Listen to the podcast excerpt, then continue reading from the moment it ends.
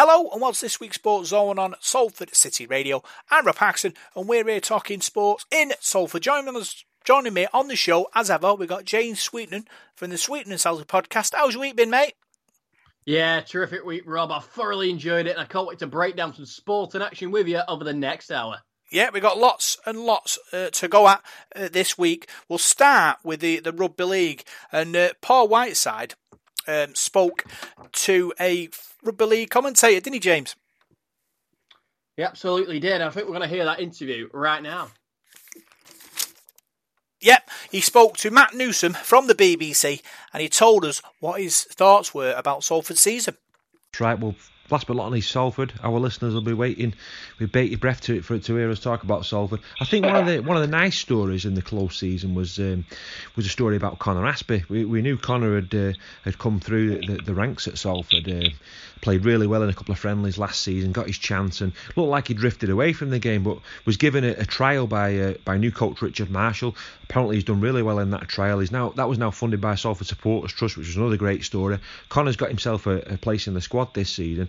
What do you make of him? I've seen him play a couple of times, and he looks really, really exciting. I'm, I'm so pleased for him, and so pleased with the Supporters Trust story as well. Yeah, I think there was a. Um Hull Kingston Rovers towards the back end of last year. I think he played in that game, didn't he? Yeah. Because uh, I covered I covered that game um, at Warrington, I think it was, and yeah, yeah, I, I was really impressed. And um, clearly, uh, the hooker situation uh, was always going to be um, a little bit of an issue. Um, just in terms of you know Joey Lussick moving on, so you know no Joey Lussick, uh, that opens up a spot. He's a hooker, isn't he? I'm, I'm getting that yeah, right. Yeah, right, yeah, he's spot on. Yeah, yeah, yeah. I thought, yeah, thought so. You know when you're thinking, you're halfway through saying something, you're thinking, I'm sure he's a hooker. No, he but anyway, is. yeah. Yep. So having him come in um, just makes a massive difference um, to to the kind of options available. Really, um, I think. Having, one of the things that uh, often levelled at, at some of the clubs outside of the Saints and Wigan is that they don't produce enough of their own players. But when you can say, turn around and say, you know, someone like Connor Aspey who's come through and been given a chance and has taken that chance, then it's, it's you know, it's, it's, it's manna from heaven, isn't it? It just, it just gives other players a chance to sort of say, yeah, well, I've got an opportunity now. And, and actually, there's got a couple of options there. I understand that Patton played a little bit of hooker during the, the pre-season uh, as well. Uh, Danny Addy's gone in there before for, for Scotland and Bradford and, and Hull KR when he's played there. So there are plenty of options. And obviously Andy Ackers as well. So um, loads of depth, loads of depth. Uh, and as you say, someone like Connor Aspey, he just it's like a beacon to other young players who, who will be in around their kind of Salford setup and thinking, you know, can I can I get can I get a gig here? And th- that success and the work of the trust and squad builder is just a yeah, like you say, a massive massive boost for the club.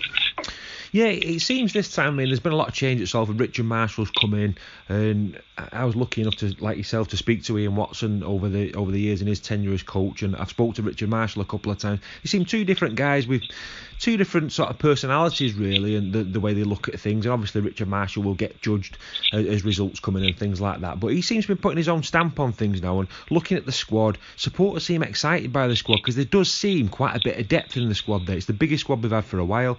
Um, the, the outside backs look look really good. You know, that's a Dan Sarginson, mm. Joe Burgess has come in. There's a lot of options, as you mentioned, at half back. There's Dec Patton who can play in the halves. Danny Addy, Tui Lolohea's there. Kevin Brown still there as well. So um, there, there's a lot of options there, and Richard Marshall's obviously not going to have a lot of friendly matches to, to pick his best 13. No, quite. And uh, during pre-season, spoke to Callum Watkins and um, Elijah Taylor and Sam Luckley, who I, who I know um, you yourselves at Devil in the Detail I've spoken to. So um, Callum Watkins, I asked him about Richard Marshall, and he just said, "Yeah, this this guy is does everything to a T." He said, "There's very much." Um, he said he's worked with Justin Holbrook at Gold Coast, and that there are a lot of similarities between their methods.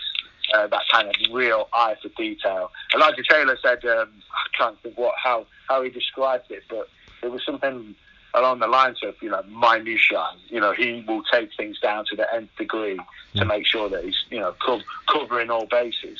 And I think that uh, you know I, the work he did at Halifax uh, when he asked the players, look, you know, if you take a power, if you take a, a cut now, we can move on, uh, and we'll, you know, we'll try and build. And if we get some success, you will get all that money back. And uh, what he did in taking them as far as he did in terms of uh, the, uh, back then the Super Eights and that kind of thing, just absolutely fantastic. You know, he's a, uh, an attention to detail guy. Uh, authentic and attention to detail was what he said. Uh, so, you know, f- fantastic coach. Um, I think a really sharp mind. Paul Rowley's still knocking around for, from what I understand as well, offering his insight. And you know, again, like that, you, you talked about that that kind of back line. I'm just it could be devastating, couldn't it? Ken Sio, Callum Watkins, Krisnan Inu, Joe Burgess once he's fit again. Uh, yeah, there's, there's class all over the park, really. And um, it'd be interesting for Salford now whether whether Richard Marshall feels pressure because that's back to back major finals now, isn't it? Uh, and he won't have come in to want to kind of keep it on an even keel. He wants to take it on the next level. So, yeah, they've, they've got the personnel. Morgan Escaré's got something to prove as well. Out of fullback, just uh, yeah, lots of lots to be excited about. I think. I think as that as a Salford fan. Yeah, so I think the re- the recruitment was really important because we have lost, you know, some some big players. We spoke about them before. Niall Evalds has gone. I think Joey Lussick was a big one for me. And just while I mentioned Joey Lussick, I think my favourite piece of commentary last season was your commentary from the uh, from the Challenge Cup semi final of Warrington against uh, against Salford when Joey Lussick scooted from uh, from halfback to, to score that winning try. But uh, yeah, the recruitment's been good, but it needed to be obviously to, to replace these players that have gone. Yeah, definitely. Um, and and not all of it has, has been a kind of drain to other clubs, has it? And if you think of Mark Flanagan, just having that kind of ball playing 13 at the back, um, you lose a player of that of that quality. He's obviously retired now. Kris Welham has gone part time, hasn't he, with with Fev Rovers, and you know started up his pest control business and stuff like that. So um, yeah, not all of the the kind of drain was you know what you would perceive to be moving to a, a club for ambition reasons. I think now you're at a point, Salford, where you can retain players, you can you can add players on your own terms, can't you? And I mean, Elijah Taylor, who I mentioned there, you know, he's he's a he's a seasoned pro, you know, played in World Cup finals and things like that, you know, uh, and the likes of Hifo and Roberts, bringing them back from from Huddersfield, that's yet more Super League experience. Matthew Costello's a, a classy player who, who's been unlucky because the sort of depth, the kind of quality of their sort of starting sort of back, you know, sort of outside backs is so high that it's hard, hard for them to get a game. So, yeah, Salford, like you say, there was that drain of, of players that have moved on. Some, I guess, Salford would like to have kept, um, but some of it, some of it was kind of unavoidable, really. And um, I think the fact that you know, you've been out Salford have been able to go out there and attract the level of player that they have. And and as we you you mentioned Sam Luckley as well. Um, just a, a, he is he could be the the kind of rough diamond. I saw him playing for Newcastle a couple of times, um, and he just reminded me a bit of Alex Walmsley. He's got that sort of not just in the fact that he's got a massive beard. he's a, he's a big presence. Uh, he can play a bit of, uh, in this whole this whole middles and edges thing that seems to be the kind of modern day parlance. He can play. He play thirteen and do your battering ram stuff there, or he'll play up front in, in either eight or ten. So yeah, he's he could be the one that comes through this year that people go, wow, you know, it's like we've already got one sort of Godzilla style prop forward in in the shape of. Um, Alex Walmsley, Sam Luckley might give him a run for his money, and uh, and he and actually he talking to him, and I, and I know you've spoken to him as well with your with the podcast. Uh, he was really giving up big raps to people like Lee Mossop and Enrique Hifo and Ryan Lannon, just sort of saying that you know these are guys who um, are setting the tone and, and, showing him the way to go in terms of training. So yeah, lo- lots lots to be um, really uh, kind of enthused and, and excited about going into this season, I think, for Salford. Yeah. He did, and he has some great rugby knowledge, doesn't he? He does. Matt Newsom's a fantastic commentator.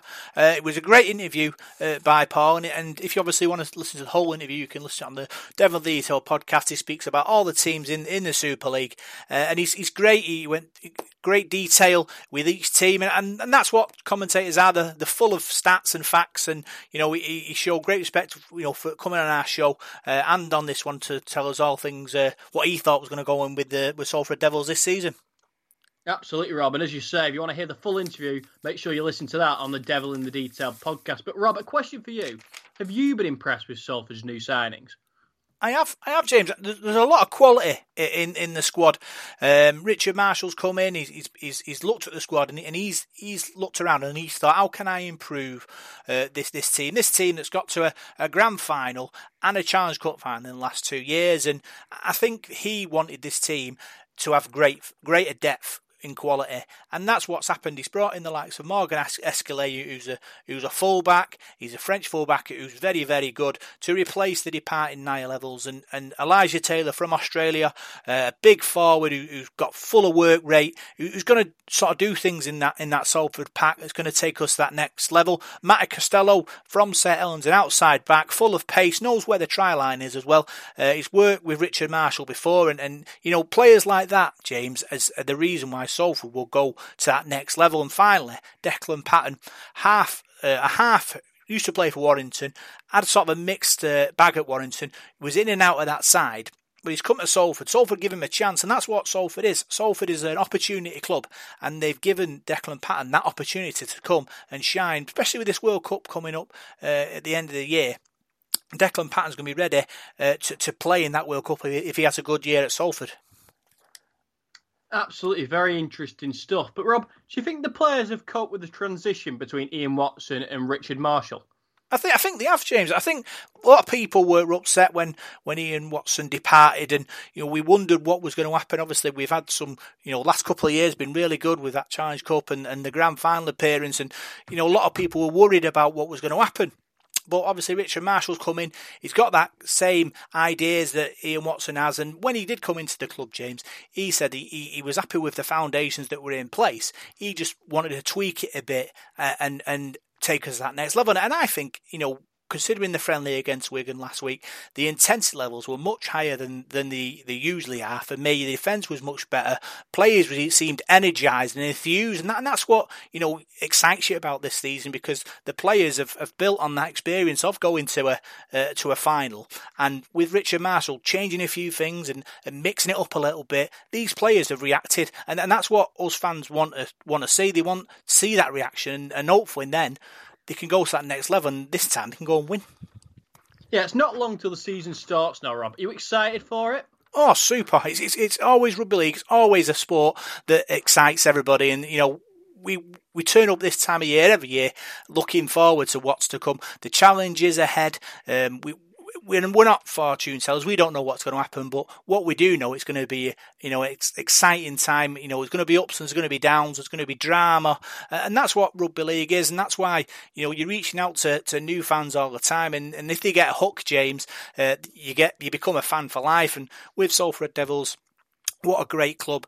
You know, family, family, um, you know, people want to get involved. Uh, the city, you know, started to get behind them. You know, in the community, you know, with the Salford Red Devils Foundation, you know, reaching out to these these people and, and wanting to to help and become part of the club. And, and now with Richard Marshall and these players that are coming in, James, they, have got some good players as well. And we've we've got experience in these big finals now, which has always been the problem with Salford. They've never been able to to break into that top sort of three and four. But now, after the last couple of years of success, we don't know. I, I think we're, on, um, we're we're able to make that next step now, and I'm you know super excited by it. Yeah, I think all Salford Red Devils fans are looking forward to seeing just how this season's go, and I think plenty of them will be very optimistic for a good finish. But Swinton Lions were in Challenge Cup action against Newcastle on Sunday. Can you tell me a bit about that, Rob? Yeah, Challenge Cup, fantastic tournament for rugby league. Everyone gets excited. Uh, our local club, Swinton Lions, were involved in the first round of that. They beat Newcastle 28 points to 16 at Heywood Road. Uh, Jerome Doyle, Jack Hanson, two tries from Mick, uh, Mike Butt and one from Rod- Rhodri Lloyd helped the Lions get through to the next round. And and that's the that's the good thing about, about Stuart Littler's men. They work hard for each other. Swinton Lions, great club, great history, and you, you are excited about what's to come. Swinton fans, I, if you listen to this, I urge you to get down to Heywood Road. This team is full of full of players who will want to work hard, and if if you're a fan of this great club, you want to get down there and watch them. And, and we're hoping this uh, this win against Newcastle is just the beginning. Yeah, we're all looking forward to next season. But moving now over to ice hockey, and Manchester Storm have signed a real fans' favourite for the Elite League. Rob, a fan's going to be excited to see him back at the stadium. Oh yeah, Scott Simmons um, has, has re-signed for the Manchester Storm. He's, he's a forward He's Canadian. He played it for Storm last season. He played 60 games, scored 15 goals and 13 assists, James. You know, and, and that's what you think, I think Storm need. Storm need to be able to, to, to test teams and, and score goals. Uh, last season, obviously, when, when we were watching them, they, they lacked that, that killer instinct in front of goal. Scott Simmons, you know, he isn't the finished article for me, but he knows where the goal is, and that's the important thing moving forward. I, I still think Storm will need more firepower to, to challenge, but it's a step in the right direction. Absolutely is. I mean, Manchester are certainly looking to do well this season, and they've also signed a top British player to bolster their ranks. Tell us a bit about him, Rob. Yep, uh, Joseph Hazeldine, uh, British defender, James, which is which is a thing in ice hockey because a lot of Canadians, and lots of uh, sort of Americans, uh, but this British player is very, very good. Um, he's looking at becoming sort of an elite player, and he, has been playing for Nottingham. Uh, this season, uh, last season, sorry, and he and he's looking at going into the uh, the British um, Elite League with the Manchester Storm to get an opportunity and, and start to play well, and and that's what we want. We we want these players who who are British to get an opportunity to play in the Elite League, and and hopefully, you know, get that get that ability to play, and then that's only going to help Manchester Storm, and then it's only going to help the Great Britain national team as well. Um, he played 55 games for Nottingham, and, and that's the kind of thing that that these Storm fans want. They want players who, who can play, and I, I think they're going to be super excited about this kid uh, coming forward. Well, I'm certainly excited, Rob, just to see what he can do this upcoming season. But the government have done a lot to help ice hockey throughout the pandemic. What exactly have they done, Rob? Yeah, obviously we we know what's going on uh, with with the pandemic. Um, you know, helping all all the sports, aren't they? Uh, and they've, they've they managed to help the uh, the national ice hockey. They've given them two point seven million pounds um, to, to, help fund the, the, the clubs, um, which which is great because obviously without the fans in the ground, they, have had a problem, haven't they? Trying to get um, you know funding and and a lot of uh, ice hockey clubs, you know, were worried, weren't they, that they might go to the wall, uh, but but they haven't. That hasn't happened, James, and and they all because they've been given that that kind of uh, support, which is which is which is really good. And you know, we're hoping that you know this support can continue. Uh, the Great British national uh, hockey team in the World Championship at the end of the year, so that's going to be a you know exciting thing uh, to look forward to. Because um, obviously, you know, we want to be competing in the in the top the top of the of the you know the World Cup and the World Championships to come. So to be able to be able to fund them uh, is only be a good thing moving forward. Rob, can you enlighten me on what Storm and other ice hockey teams have done to raise funds during the pandemic? Yeah, you know, ice hockey is is a very expensive sport, and obviously these players, um, you know, generate generate a lot of lot of money, but also they, they do require a lot of sponsorship. So they've they've from what I've been obviously looking at, you can you can sponsor different uh, things that they wear. So you can sponsor helmets, you can sponsor skates, you can sponsor the stick, you can sponsor the shorts, you can sponsor the elbow pads, you can sponsor the leg pads, and you can sponsor the body armor. And I don't, I don't think there's any sport in the world, James, that you can actually sponsor certain sort of um, you know armor which he which and, and kit which he used. I think it's fantastic. Generates income for, for, the, the, the club and the players. So I think if you sponsor a certain uh, object that they that they wear, you get to keep it at the end of the season, which is great as well. So I, I think it's it's fantastic that you know Manchester Storm and, and other ice hockey um, teams that have, have managed to, to get round the, the problem with the pandemic and, and sponsor uh, players and, and their equipment. It's it's only a good thing. It's a very inventive concept, Rob. What would you sponsor? Oh, well, looking at it, I'd like to sponsor the uh, the stick and the helmet. So I think with with uh, with ice hockey, there's lots of pictures of them wearing helmets in there because it's it's quite a, a, tough sport.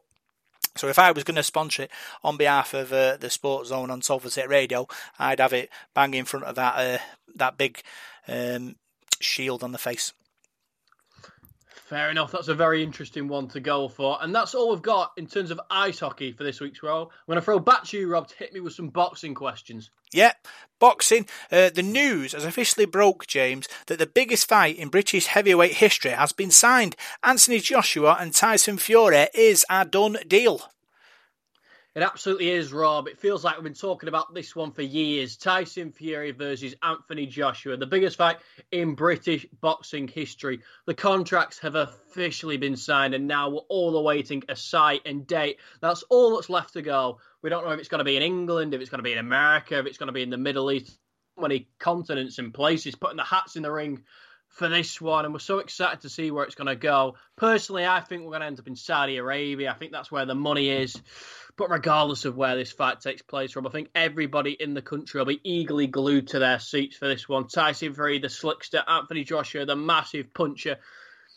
In recent the media, Tyson Fury's been playing down the fight, saying it might not happen, but I think all along he's known it will. I think this has just been mind games from the Gypsy King. All along, this fight was set in stone. It was written in the stars. It's the biggest one I think we'll ever see in the history of British boxing, and we'll be back on the Sports Zone to let you know the site as soon as we know it. There's an absolutely monstrous heavyweight fight on Saturday night as Dillian Whyte competes in his big rematch. There is. It's the brawl on the rock, isn't it, in Gibraltar, as Dillian Whyte takes on a rematch with Alexander Povetkin. Now, Whyte was extremely close for fighting for a world title. Just one fight away, he was competing for the WBC interim world title against Povetkin last time out, and he seemed to coast his way through. He had the Russian drop twice, and it seemed to all be smooth sailing. Then suddenly he was hit with an uppercut out of nowhere, which switched his lights off and threw his career back. You know, several months. It was an absolutely shattering knockout from the Russian. And we go into this rematch not knowing what's going to happen. Is Dillian Whyte going to be apprehensive going into this one? Will his confidence remain?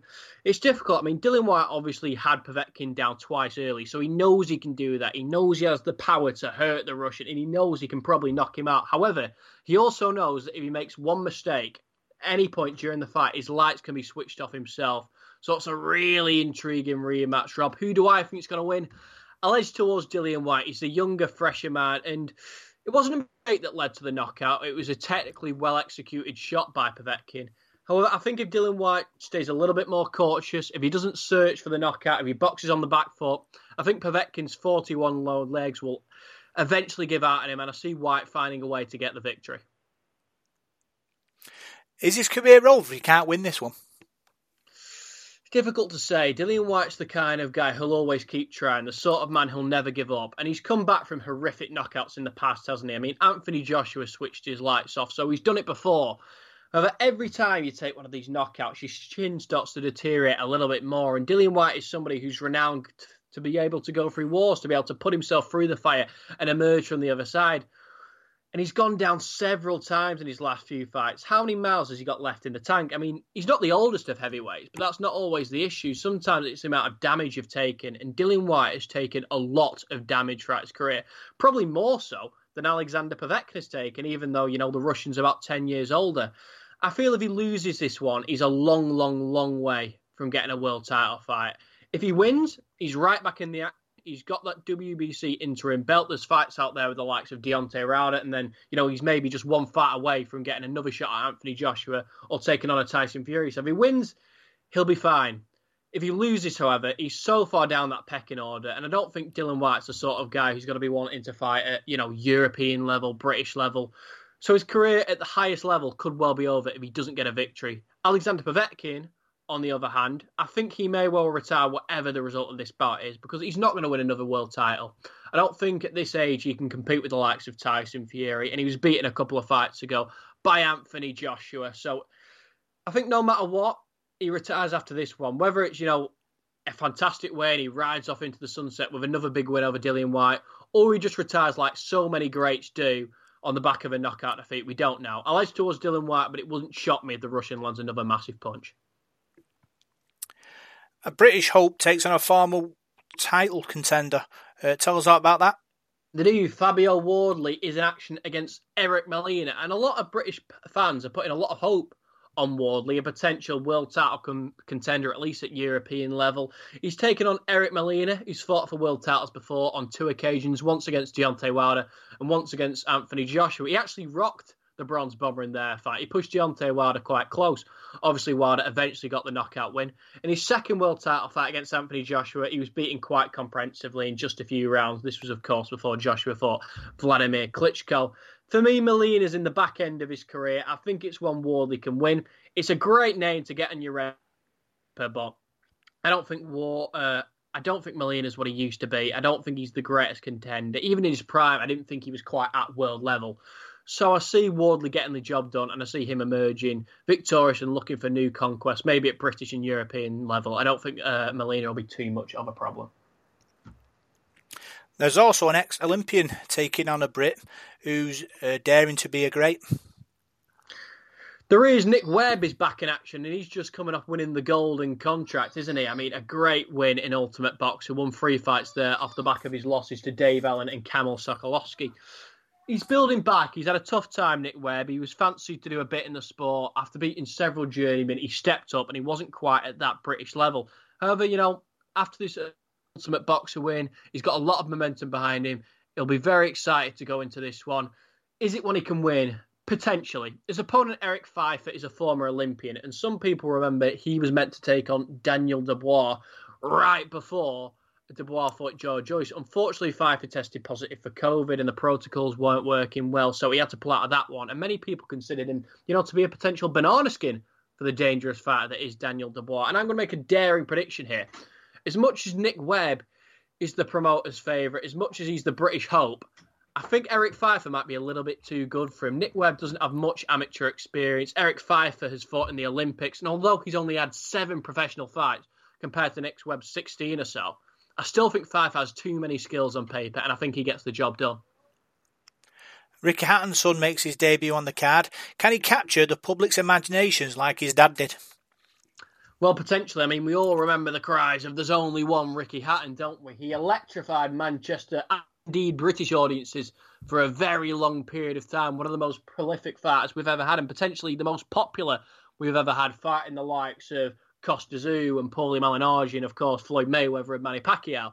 He's somebody who who will forever go down as one of the great British fighters. So that puts a lot of pressure on his son Campbell. He's bearing the name of his father, and people will be expecting a lot of him. Most prospects in the first fights, those who haven't fought in the Olympics, tend to, you know, go under the radar. They get to fight on small horse shows. They edge into the big game. Campbell's going to have to deal with the pressure right from that first word go.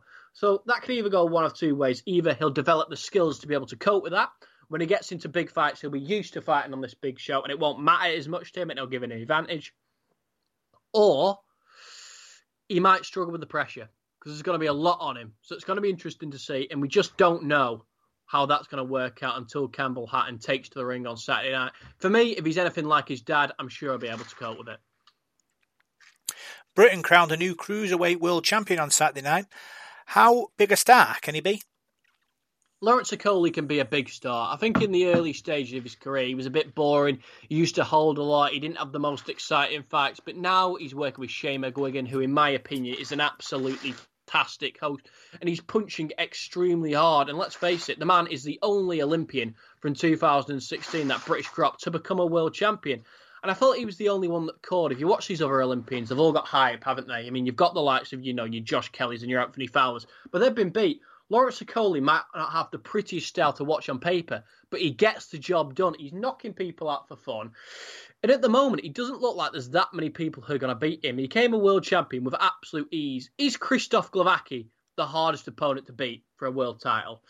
In my opinion, no. Okay, he's held a belt before in his own past, but that was years ago, and he's coming off a few losses. In his last fight, he was knocked out cold by Maris Briedis, albeit that was a controversial fight after Briedis landed a couple of illegal elbows. But for me, he was well past his best. But I won't put anything against Lawrence Okolie. He still had to get the job done against the man who was in front of him, and he managed to get a knockout inside the sixth round with very little experience. He's not had much much time fighting against the best in the world, but he was still able to get the job done.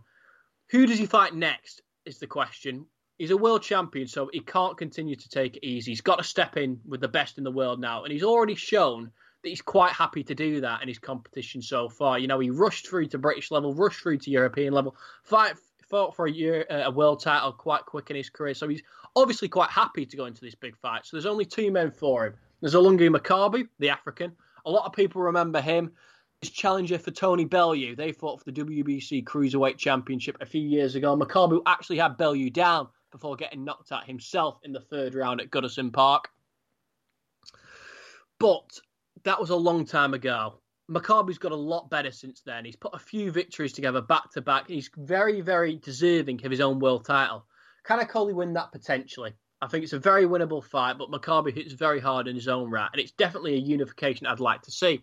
After that, you've got the other cruiserweight champion in the division. That's Mairis Briedis. And for me, he's a much tougher conquest. Briedis is a new unified champion. He's got two belts, the WBA and the IBF. And in addition, he's coming off a win in the World Boxing Super Series where you have to beat the best cruiserweights in the in the world. I mean, this is no easy task. For me, it's undisputably hard to disagree with the fact that Briedis is the best fighter in the world right now within that division. And let's face it, he pushed Alexander Usyk very close. So I think Briedis goes in the favourite against Okolie. However, if Okolie wants to dare to be great and he wants to pick up two world title belts, he has a chance. He's got that one shot knockout power. So why not give it a whirl? I think Okolie versus Briedis or Okolie versus Makabu are massive fights for the future. Matchroom have announced a big pay per view card in May. Should it be on pay per view though? It's a difficult one, Rob, isn't it? I mean, Derek Chisora versus Joseph Parker is a great heavyweight fight. They've both got big names in the UK. Chisora has been a fan's favourite for such a long period of time. Joseph Parker, in his own right, a former world champion, has beaten the likes of Hughie Fury, Andy Ruiz, Carlos Takam. I mean, we've seen him over here taking on Anthony Joshua and Dillian Whyte. And of course, he's coming off a big win himself against Junior Fa, albeit a little bit controversial. So it's a great matchup on paper. However, for me, these aren't men who should be uh, headlining pay per views in the UK. Chisora is coming off a loss, and I think he's had 10 of them in his career now. And that's not me to say, you know, I like the fact that fighters risk. The fact that, you know, in this, in, you know, in the UFC, fighters are allowed to lose fights and come back and still headline main events. But Chisora just keeps losing that highest level. He's not one of the world's best fighters. He's never going to win a world title. And as exciting as he is, he's not somebody who should be headlining bills, especially when he's well headlining bills potentially, but not headlining pay per view bills. I mean, who wants to depart of 15, 20 quid to watch two people who aren't at world level? I mean, you could argue Parker is potentially, but himself, he's not looked great as of late. And I don't think he's put a good performance in since about 2016 against Andy Ruiz. So for me, it's a good fight. It's not a pay per view fight. There's a big women's fight as the co main event. Tell us about Jack. Tell us about that. There is Katie Taylor, probably the most famous woman in boxing right now, an undisputed world champion and a two weight world champion. She's taken on Natasha Jonas. And from the moment these two women turned professional, it was destined that they'd fight. Of course, she had a, a battle in the victorious and ended up winning a medal for Ireland at those Olympic Games. And Miss GB, Tasha Jonas, has been desperate to get that fight back for a very long period of time. And finally, she has the opportunity to do just that. Jonas is coming off a very controversial world title fight in which she should have got the victory against Terri Harper. And Katie Taylor, you know, is coming off a victory in her own right. But before that, she's coming off a fight in which most people felt she lost against Delphine Persoon, the Belgian police officer, who a lot of people thought beat her twice. Despite that, I still think Katie Taylor goes into this one the favourite. I think her hands are going to be a little bit too quick on the night. But I won't write off Miss GB. I think she's a great competitor. But as I say, Katie Taylor, I think gets the job done. Chris Eubank will be back in action on this card. He most certainly will be. Chris Eubank Jr., one of the biggest stars in the UK. Of course, everybody remembers his dad, whether that'll be boxing fans or reality TV fans who'll remember Chris Eubank's stint on I'm a Celebrity when he befriended Lady Colin Campbell and Kieran Dyer. He was a great fighter. Chris Eubank Jr. hasn't quite reached the heights that his dad did. His dad, of course, a multiple time world champion, Chris Eubank Jr., hasn't quite won that yet, but he still believes he can. He's a very quick fighter, has rapid hands, has decent punching power. He's teamed up with Roy Jones Jr., one of the greatest fighters who's ever lived. And he's working on his game very much. He was always renowned as a fighter who didn't take training very seriously and always thought he knew best. Now he seems to be doing everything right. So if he's going to win a world title, I think this is his window. I think his next world title fight will be his best opportunity to win one. However, I'm not overly impressed with the opponent choice, and I don't want to be horrible to Marcus Morrison, who'll be taking on Chris Eubank Jr. But, you know, the man's lost at a much lower level. He's lost to Journeyman. He's lost on a matchroom car before to Jason Welburn, who's sort of European level. I don't think he's somebody who's capable of beating Chris Eubank Jr. And when Eubank Jr. fights at this level, he disposes of opponents very quickly. And unfortunately, I think Marcus Morrison, although albeit a local lad, I think he'll be unfortunately on the end of the same fate. There's another world title title fight as a Brit challenges a Russian. Tell us about that. There is Craig Richards, the Spider, will be taking on Dimitri Bivol for the WBA Championship of the World. And I don't want to be horrible, and I don't want to be a pessimist, but unfortunately, I'm going to be of course, we're all rooting for Richards. We all want to see him win a world title. Who doesn't want to see a Brit win a world title? But unfortunately, I think Dimitri Bivol is levels and levels and levels above him. He's a real world class champion, somebody who did tremendously well in the amateur game, a great Russian Eastern European fighter. And I think on the night, we're just going to show, we're just going to see too many levels difference between these two men. Craig Richards, for me, is a British level fighter, he's not a world level fighter. And that's exactly what Dimitri Bivol is. I think he'll be far too good for him. I think he'll pop the jab in Richard's face, and I see him getting a knockout victory inside five or six rounds. I mean, in the past, Bivol has coasted to victories and he's won on points, but when there's the likes of, you know, Artur Beterbiev out there and Joe Smith Jr., you know, proper world champions, getting the victories done with crushing knockouts, I think it puts pressure on Dimitri Bivol to act like them, to up his stock power, and I think he gets a knockout on the night. Final boxing question, James. A new boxing video game has made the headlines. Tell us about that. Here he has East SBC boxing game is going to be released hopefully this year, and I think a lot of fans are very excited for this one. It's been a long time since the world has seen a boxing video game. I think EA Sports Fight Night was the last one in about 2010, and David Haye was on the front cover of that one, which tells you just how old the game is. I mean, the graphics are looking good, the gameplay is looking good. They've got a fantastic roster featuring legends like Ricky Hatton, Juan Manuel Marquez. Sugar Ray Robinson, Jack Dempsey. There's a lot of them, and I mean, there's a lot of modern fighters as well. Roman Chocolatito, Gonzalez, Juan Estrada, Terence Crawford, Amir Khan. There's a lot to look forward to, and all boxing fans who are into the game should purchase this one ASAP because I think it'll be a great game. I think obviously with, with boxing video games, I think it probably comes down to the sort of the graphics and the and the way the, the sort of players move. Do, do you think they'll kind of uh, use boxers to to help sort of help that process along? Hundred percent. I mean, I know they're scanning fighters. I know they're studying the movements. They want to get it as realistic as possible. You want to get the punch selection correct. What the last thing they want is to create a game where there's a load of fighters all doing the exact same thing. They want to make the experience for the gamer as interesting, as realistic, and as authentic as possible. So all the fighters on the roster will be fighting in their own unique way. The graphics are going to look good, and I think it'll be a real treat for fight fans, Rob. Yeah, it's going to be exciting. Do we know what, what consoles are going to be on? I think it's going to be on PS4. It's going to be on Xbox. Rob, and I know you're a king gamer. I'm sure you'll be purchasing a copy of this, and maybe even posting some YouTube videos of your gameplay. all over it, James. All over it. so that's all. Uh, all the uh, the boxing chat. Uh, now we'll talk UFC. In UFC two six zero, takes place on Saturday night as the greatest heavyweight of all time collides with the hardest hitter of all time. It's a massive rematch, James. It's a massive rematch, Rob. I mean, the fight sells itself. As you just said, the greatest heavyweight who has ever lived in Stipe Miocic and the most powerful puncher in Francis Ngannou. And statistically, the power in Francis Ngannou's hand is actually the equivalent of being hit by a Nissan car. So that's how big a puncher Francis Ngannou is. Absolute thunderous. He knocks people out left, right, and centre. It's not even fully connected blows that knock people unconscious. All Francis Ngannou needs to do is glance that chin, and your lights are switched on. Intriguing rematch here. Last time out, the fight was extremely interesting. Ngannou looked dangerous at the start. However, Stipe Miocic, they don't call him the greatest for no reason. And as powerful as Ngannou is, Miocic was able to wrestle his way, use his IQ, use the fact that he's been in there more, use his experience, use the fact that he's just a genius in the octagon to wrestle his way to a victory, to grind Ngannou out, and to neutralise that power. However, it's two years since that last fight, and Ngannou's had a lot of time to improve. And Stipe Miocic, in the nicest possible way, has got a little bit older. He's in his late 30s now. He's approaching 40. And how long can you go on for?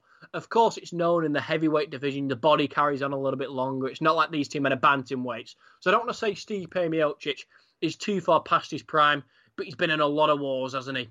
The first one against Ngannou, the, the fight against Alistair Overeem, Stefan Struve, the, two, the three fights against Daniel Cormier. He's really been through the ringer, and of course that gives him additional experience. He's seen absolutely everything there is to see in the sport of mixed martial arts, but he's taking punishment. It's only going to take one shot from Francis Ngannou. Can you ever bet against Stipe Miocic, a man who's proven time and time again that there's never been a harder man on the planet than him? You can't. But for every single second of the fight, fans will be on the edge of their seat because it only takes one from Francis Ngannou, and it's just a case of whether he lands it or not. Why is the champion considered the greatest of all time? Stipe Miocic is the greatest of all time, Rob, because he's got more consecutive title defenses than anybody in terms of world championship fights. Nobody has done what he has done. I mean, if you look at the history of the heavyweight division within the UFC, fighters only tend to defend that belt once or twice. Stipe Miocic did it four times, which is unheard of, and he's done it in the greatest era of heavyweight fighters. He's beaten the likes of, you know, Junior Dos Santos, Alistair Overeem, Daniel Cormier. He's beaten absolutely everybody there's been to be in this sport, including Francis Ngannou. And in that fight, everybody thought Ngannou was going to knock him out. And interestingly enough, despite the fact the first fight was one-sided, Stipe Miocic is winning every single round on the cards. Ngannou's got into this one again as the bookie's favourite, which is interesting. I mean, I suppose the bookmaker is just banking on Ngannou's power to land. But Stipe Miocic is a man who keeps finding a way to win. He'll either wrestle his way through, he'll box his way through. And as powerful as Ngannou is, he's not necessarily the better boxer in this contest. Stipe Miocic is a Golden Gloves level fighter. Of course, he won that tournament in his boxing days before he transitioned into wrestling and mixed martial arts. He's done everything there is to do in his career. He's beaten everyone and he's come out of adversity in every situation he's ever been in. That's why he's considered the greatest of all time. I don't think there's anybody who's ever lived who's been better than Stipe Miocic. Has the challenger improved since his first fight? It's difficult to tell whether Francis Ngannou's improved since the last fight, Rob. I mean, it was pretty clear to see that not only was there a difference in terms of technical boxing, there was a humongous difference in terms of the wrestling. Stipe Miocic was an NCAA champion in college wrestling. He was able to dismantle Ngannou. He was able to take him down at will. I mean, most of the rounds took place on the floor because Miocic would avoid that monstrous power, taking Ngannou down and batter him very easily, which drained the energy out of Ngannou. And by the fourth and fifth round, although the power was still there to an extent, it wasn't really power that was going to knock Miocic out. Ngannou since then has won most of his fights. I think he's won five out of six. He's looked extremely good, and five of them have been back to back. However, all he's done is knock people out in about 30, 40 seconds, which is exactly what he did in the build up to the Miocic fight. So all this hype builds up behind him that, uh, that Ngannou is looking unbeatable once again. But really, we're not going in with any difference. We've not seen if Ngannou's improved his boxing game, really, because he's knocking people out so quickly. And we've not seen that he's improved his wrestling game because he hasn't had to use his takedown defense at all. So it's more than conceivable that Stipe Miocic just does exactly the same thing to him. However, he's been working hard with Kamaru Usman, who's the UFC welterweight world champion, is a fantastic wrestler in his own right. So maybe he's learnt a thing or two off him. And I just assume within two years of practice, he will have got better. But to catch up to Stipe Miocic is no easy task. He's a fantastic wrestler, and he could very well win this fight very easily. Which is why it's an intriguing battle, Rob, because Stipe Miocic on paper glides his way through to a victory. He outboxes Ngannou. He takes Ngannou down. He's better on the floor. He's an all-round better fighter. However, Francis Ngannou could knock Stipe Miocic out within one shot. That's why this one's so interesting. And it's why you'll be on the edge of your seat for every single round of the fight. If Miocic wins the first four rounds, that's fine. Because in the fifth, Ngannou can still land that knockout blow. That's why this one's exciting. A lot has been made of the challengers' power, but what about the champions? This is the interesting thing, isn't it, Rob? Everybody talks about Francis Ngannou being the biggest puncher in UFC history. He hits as hard as a car hitting somebody else. That's statistically proven. However, Stipe Miocic has knocked a lot of people out in his own right. He's put plenty of people to sleep, and he's put plenty of people to sleep at the highest level of the sport. He isn't somebody who was just knocking people out on the way up to the title. He was defending it and winning with crushing knockout blows. He won the world title in Brazil inside the opening round with a massive right hand whilst rotating backwards. And anybody who's boxed before knows how hard it is to develop power on the back foot. Miocic is a huge puncher in his own right. And Ngannou can't go in willy nilly throwing shots, expecting Stipe Miocic not to be able to hurt him. The champion of the world can hurt Ngannou as well. Jon Jones is set to take on the winner. Is that something that's going to excite you? More than most definitely, Rob. I think that's an intriguing contest. Jon Jones, considered the most naturally talented fighter to have ever stepped foot in the octagon. Of course, he's had his issues in his own right outside the cage, whether it be with performance enhancing drugs or recreational drugs like cocaine. He's had controversy surrounding misdemeanors in the public eye. I mean, he's had DUIs. I mean, he, of course, he had the iconic case about five or six years ago when he did a hit and run on a pregnant woman and then returned to collect his wallet and his uh, his recreational drugs. He's not necessarily the most liked man within the field of combat sports, but he is considered one of the most talented. And he's somebody who maybe skill for skill can beat a Stipe Miocic. He's a massive man. He's more than capable of stepping up from light heavyweight, and that's a fantastic fight for me because you've got Miocic and Jones. You've got Miocic, the nice guy, the firefighter, a man who saves people's lives, a part-time paramedic, just a lovely all-round guy, one of the greatest heavyweights, if not the greatest who's ever lived. And Jon Jones, the baddie, somebody who's done so many things wrong, whether that be within the sport or within just his own personal life, but somebody who everybody knows has so much talent. It's a great blending of styles. And then if Ngannou wins, you've got Jon Jones taking on the puzzle of the biggest puncher in the history of the sport. So you've got three men there and Ngannou, Miocic, and Jones, you can do a round robin with the three of them, and there's no matchup that you wouldn't want to see. Whoever takes on who, it's going to be exciting. Final UFC question, James. The co-main event is cancelled due to COVID protocol. How disappointing is it? It is, Rob, and it's a shame. Alexander Volkanovski was set to defend his UFC heavyweight world title on the belt. Unfortunately, he's tested positive for COVID and will not be able to go ahead with this fight. And he'll he was looking forward to a big performance here. A lot of people criticised the fight against Max Holloway. I personally thought it was very close, but unfortunately, he's going to be unable to do so. Brian Ortega, the challenger, he'll be devastated that he doesn't get his shot at the belt, but hopefully it can be rearranged very quick. And it's one that all UFC fans are very much looking forward to. So I hope we see it later on in the summer. Yeah, uh, let's talk football now, James, uh, and start with our local uh, club, Salford City FC, uh, suffering a bit of a cup hangover after the uh, after the victory at Wembley uh, last week. They drew nil nil at home to Colchester midweek, and then lost two 0 to Cheltenham. frustrating draw um, midweek for the Ammies. Um, disappointing, really.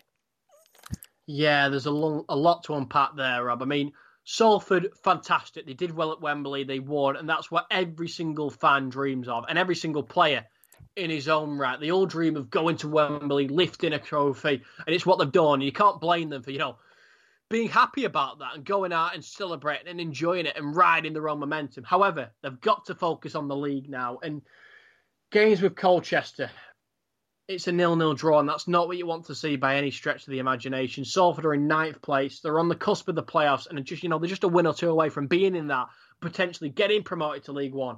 But Colchester, who are 22nd in the league, you can't afford to drop points here. This isn't a case of one point gained; it's two points lost. Salford should have won this one, and I'm bitterly disappointed they haven't. And I know the home advantage isn't exactly what it should be in a global pandemic when you're playing a team like Colchester, you still hope to get the job done, and Salford should be bitterly disappointed in this one. And I know that Cheltenham are top of the league, but the fact that they lost that one as well off the back of this, it means this game against Exeter is extremely important. They're in eighth place, Exeter.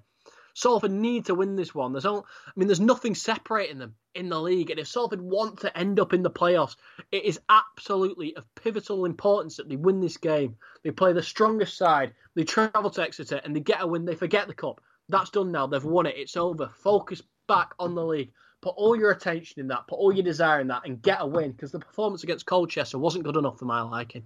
Yeah, coach uh, Richie Wellens wasn't happy with the intensity levels um, after the defeat um, at weekend against Cheltenham, and, and I suppose that's a, a, thing that you have to think about. Obviously, they come down from, from the from the cup final, but that's no excuse moving forward. Like you said, James, it's it's all about cons- consolidating that that league position because obviously they've had some success happening in the last few years, and you know if they keep winning and they keep getting in in positions of of you know dangerous, uh, it, it, can make a big difference.